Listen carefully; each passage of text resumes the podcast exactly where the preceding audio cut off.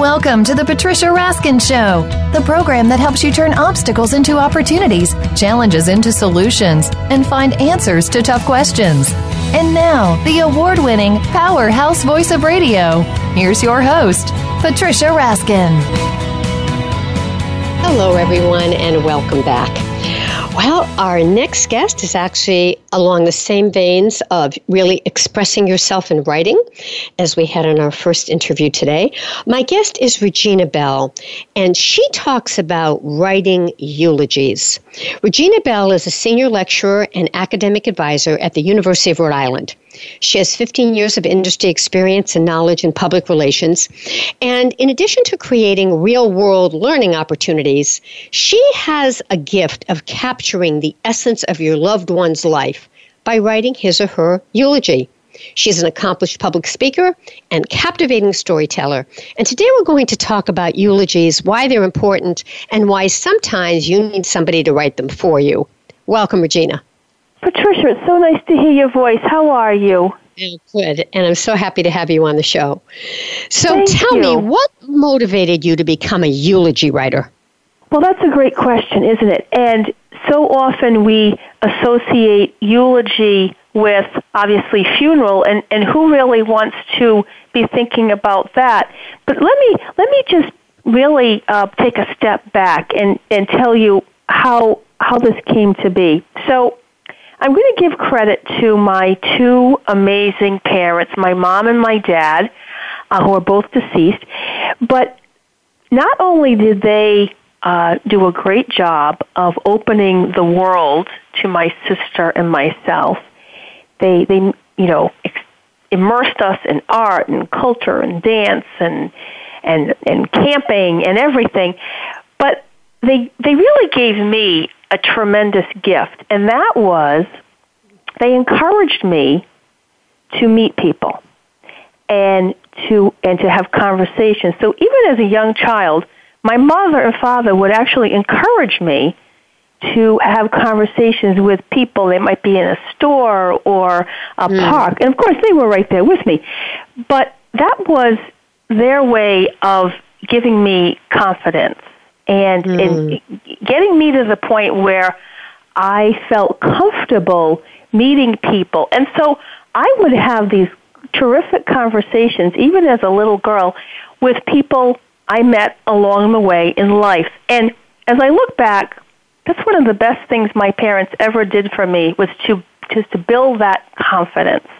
So mm. I've I've been I grew up with with with stories and meeting people, and I think that's really how I got started with eulogy writing. Is that I so enjoy the story in a conversation and what makes someone tick and, and you know what's what are they doing and what are they up to and what's their life you know all about?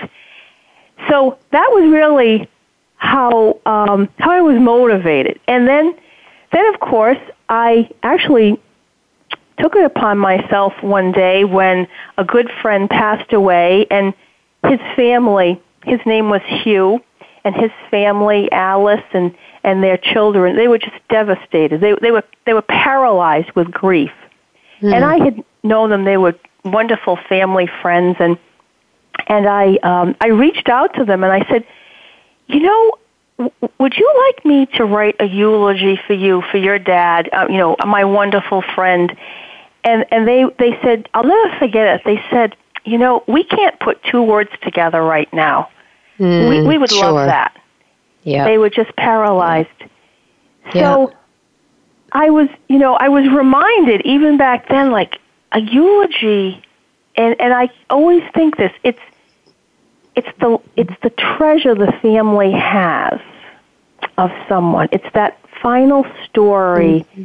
and it just captures the essence of someone's life. So, Regina, when you work with people, how do you Yes. do you sit with them and interview them and just have them talk to you? Do you just say, you know, what what were the strengths and what were the thing what are the memories you have? Sure. Is that how you do So, it? you know, it, it can happen different ways. So I have what I call a profile sheet. And Okay. that's really a, a sheet where, you you know, I get some biographical data, and I I have a place where it might say. Um, tell me tell me about your favorite childhood memory or there might be another spot that gives you know tell me about your favorite travel experience. So i i just get nuggets of information. Now i could do this online or i might sit with a family member. I might do this over the phone. Really whatever works for the family. But i gather i gather some basic information but then i'm also looking for okay what was it about this person that you, the family member, will never forget? What is it that you want to capture right now? Mm-hmm. And it might be that their dad was an accomplished ballroom dancer. Or it might be that their dad was also in the um, Actors Guild and he was in several movies. So mm-hmm. I I capture what makes that person unique. Yeah particularly in the eyes of the family. So it can happen one of several ways. Yeah, which is which is really so the process. Um, that's part of your process, right? Of writing the eulogy. That's really right. part of the I process. I gather information. Yes. Right, right. And then now, do you ever read the eulogy to the family and they'll say, well, Regina, mm, that's not exactly right? Or, I mean, do you ever have to like edit it a little bit with them? Or Oh, sure, sure, sure. So, yeah. you know, let me just take a step back. The first eulogy I did for Hugh, I I wrote my perspective of him. Okay. And I shared it with the family, and again, they they were just so devastated. They said, "Oh, this is great. This is wonderful." Now, maybe if they weren't so upset, they would have edited a little bit more. But that was a unique situation. But most most people will will look at it and say, no, I, I really want to change this part. Or, mm-hmm. no, my dad, I remember one gentleman, um, and I'll, I'd like to talk about him too. He, he actually said, no, I don't want to have the Frank Sinatra uh, mention in there. I didn't really care for his music. So yeah. let's take that part out. So uh-huh. I like it. I really love it when people give me input because yeah. this, this is so, this is personal. This, this yeah. is capturing someone's life. So we have to have it perfect. Regina, what do you do when you have, if you've had the situation where you have, you know, the children, okay? And sure. children see their parents differently. So John has one view of mom, and Joan has another view of mom. And you write this eulogy, and you show it to both of them, and one's going, "Wait a minute! I mean, how do you how do you handle kind of the differing opinions of of children or family members?" You know, that's a great question because after all, we, we all have our own interpretation, as you Absolutely. say. And, and, and really, I have to always remember that this is one of the most upsetting times of a person's life. Mm-hmm. So we're not always at our best, are we? And we have, and I have to be so mindful of that. That it's it's a sensitive time for someone. So I can share that I had this situation pop up where a family contacted me. Their mom had recently passed away, and and they they wanted me to write a eulogy. I was I was delighted to do so, and so, but now here here was became my challenge. The family just couldn't seem to get to the point where they could talk about it. They couldn't talk about her and her childhood and and what she was like as a mom and what she was like as a wife. They just couldn't talk about her. And all I could get out of them were just little snippets. And it was so challenging because I wanted to write a story. And I, I had a detail that she loved the ocean. And I learned that she had a magnificent garden in her backyard and her, her yard was her, was her treasure. And I mm-hmm. learned well, she liked the Boston Red Sox.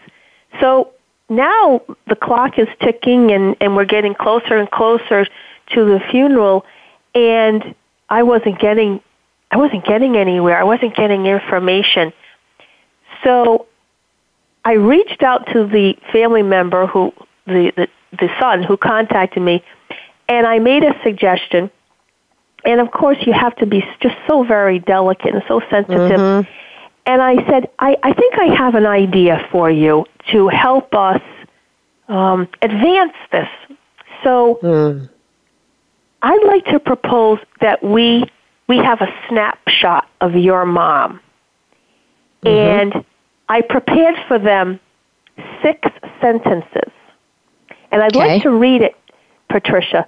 Sure. My brothers and my brother and sisters welcome you today to our mother's celebration of life.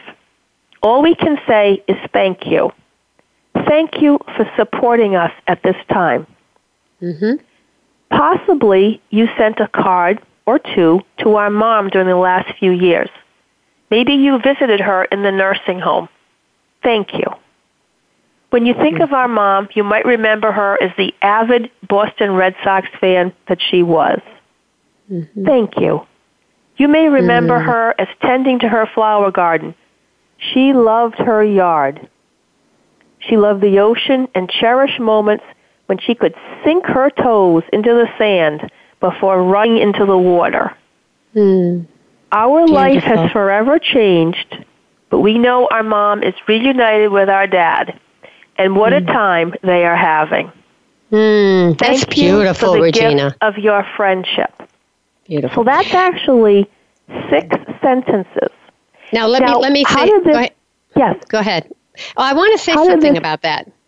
I, what, the, the, what strikes me is whether she was nice or not nice, or it. You didn't have to put any of that in because what you did put in was truth. Right. Right. You right. put in truth. You didn't say she was the kindest person. She because one sister might say, "Well, she wasn't so kind to me." So you didn't even put any of that in. You put it in. You thanked people, then you put in what she loved. Very. I right. think that's brilliant. Well, well, thank you. But I, why I stressed the thank you was that the the son and eventually the daughter, really all that they could give to me was we, we really just want to say thank you to people, and they they couldn't get beyond that. They they, they were stuck in a groove. Okay. So I took these few details that I had, Excellent. and I composed a snapshot. And and yeah. her son actually read this the day of the funeral at the funeral home. So it, and I was there, and it was actually, it was just a lovely way to start the day because yeah. it was thanking yeah. everyone. Yeah. And it also wasn't getting into emotions and things that people could differ in their opinions about. True. True. And and that's that because it's it's tough when you have that, you know, when you have differing family members' opinions and Oh, sure. You, you have to speak to that. That was beautiful. That was really well, well done. Thank you. Yeah. And and the family was very happy. So that made me feel as though I helped them. You know, yeah, I helped Regina, them. Very important. I want to ask you this. Do you think people, when they're alive, should be writing down their memories, their memories of their parents and their grandparents, sharing their own accomplishments so that it's in writing by that person and you have something? Do you think we should be oh, sharing oh, it while we're here? a great idea. Wouldn't that be great if more people did that? Because, you know, if we think back long, long ago, many of us kept diaries. And yes. um, I know I have several diaries from from relatives, and they truly are a treasure because you see the person's handwriting, and you can, you know, if you read it, you can actually hear their voice. So that would be a great idea if if we as a society could get to that place. Um, there was but you know book. what? I'd love to share this this thought that Go ahead. Or these details. So this gentleman um, heard of my eulogy writing, and he reached out to me. And this is such a unique story. And I have to say, it was the most enjoyable experience I've had in terms of writing a eulogy. So John is uh, he's in his late 60s, and he reached out to me and he said, Regina, I, I hear you write eulogies. So, Regina, he, here's, here's, here's what's going on with me. I'm not married. I don't have any children. My, my parents are gone. And I've always said, now, when I die, who will say something nice about me? Hmm. And I looked Wow. at him and I grabbed his arm and I said, I will. Mm. So together, now this was so, this was such a great, this is so powerful. Together, we wrote his eulogy. It was so powerful for me. So I gave John my profile sheet and he very happily completed it and, and provided me with details of his life. And I learned that he is an accomplished ballroom dancer. I learned he's an actor. He's been in several movies. I had no idea. Um, I know of John, but I, did, I don't know him that well. So, so what did I do next? I, I, I, I took an excerpt from Shakespeare, and the eulogy begins. First of all, it says the, the, the story of the remarkable John Francis. Shakespeare claims all the world's a stage, and all the men and women merely players. They have their exits and their entrances, and one man in his time plays many parts, from the infant to the schoolboy, and then eventually the lover, and possibly even a soldier. We play our part. Hmm. So John's eulogy begins with that excerpt. And then I, I, I begin with, you know, when he was born. But I, I took a different twist with this. John was born in 1948. So, you, you know what I did? I started with every story has a beginning. So let's start at the beginning of this magical tale. The year is 1948. All eyes were on the Summer Olympics, the first since the 1936 games in Berlin following a 12 year hiatus due to World War II. The world was abuzz with the latest in fashion. It was a pivotal moment as Christian Dior's new look, new look collection ushered in a new silhouette. The war mm-hmm. was over and the world signed up for glamour, music, dance, and sizzle. Harry Truman was president and the days of rationing and frugality were over. All the world is a stage, and let's meet John Francis, born on July 31st, 1948. And then I mm-hmm. begin talking about John's childhood and his, his his young days as an elementary school kiddo, and I then move into as Shakespeare claims, we all play our part, and so did John. Hmm. And then we move into his years in college. Let's take a second look at this man named John Francis. And that's when I hmm. introduce that he's a ballroom dancer. Wonderful. The mm. world is a stage. John discovered his love of acting. A member of the Screen Actors Guild, his passion for acting came to life. From Meet Joe Black to True Lies, John could mm. play any role. And I, I mm. talk about his his acting. And mm-hmm. it's time to wrap up. So Yeah. um, I, Is I wrap up with Go ahead. While his love of acting and dancing punctuated his life, there was another side to this amazing man. John was a proud American who served in the Air Force. A few hmm. minutes with John meant you enjoyed his fun sense of humor and his outgoing personality. Wonderful. I know you will think of John as you remember all the world is a stage and we each play a part. Wow. Now, Regina, he's still with us, correct? He's still Oh here. Oh yes. Oh yes.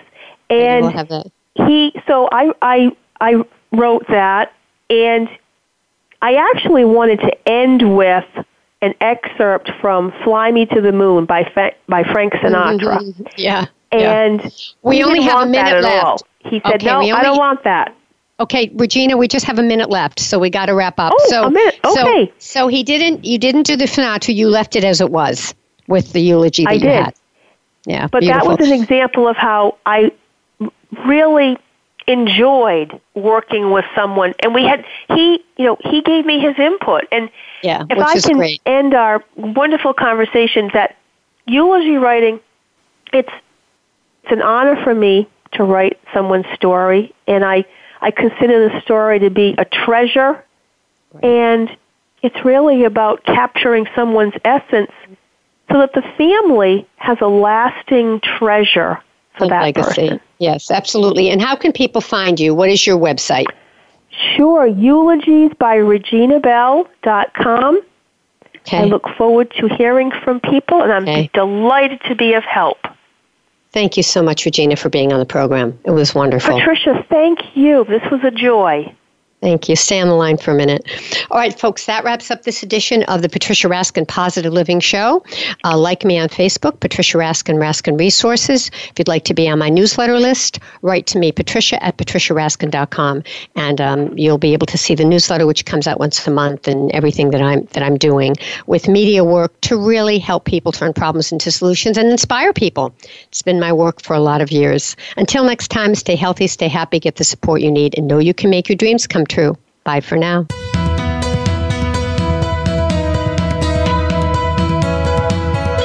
Thank you for tuning in to this week's edition of The Patricia Raskin Show. Be sure to join Patricia Raskin and another amazing guest next Monday at 2 p.m. Eastern Time, 11 a.m. Pacific Time on the Voice America Variety Channel. Have an outstanding week.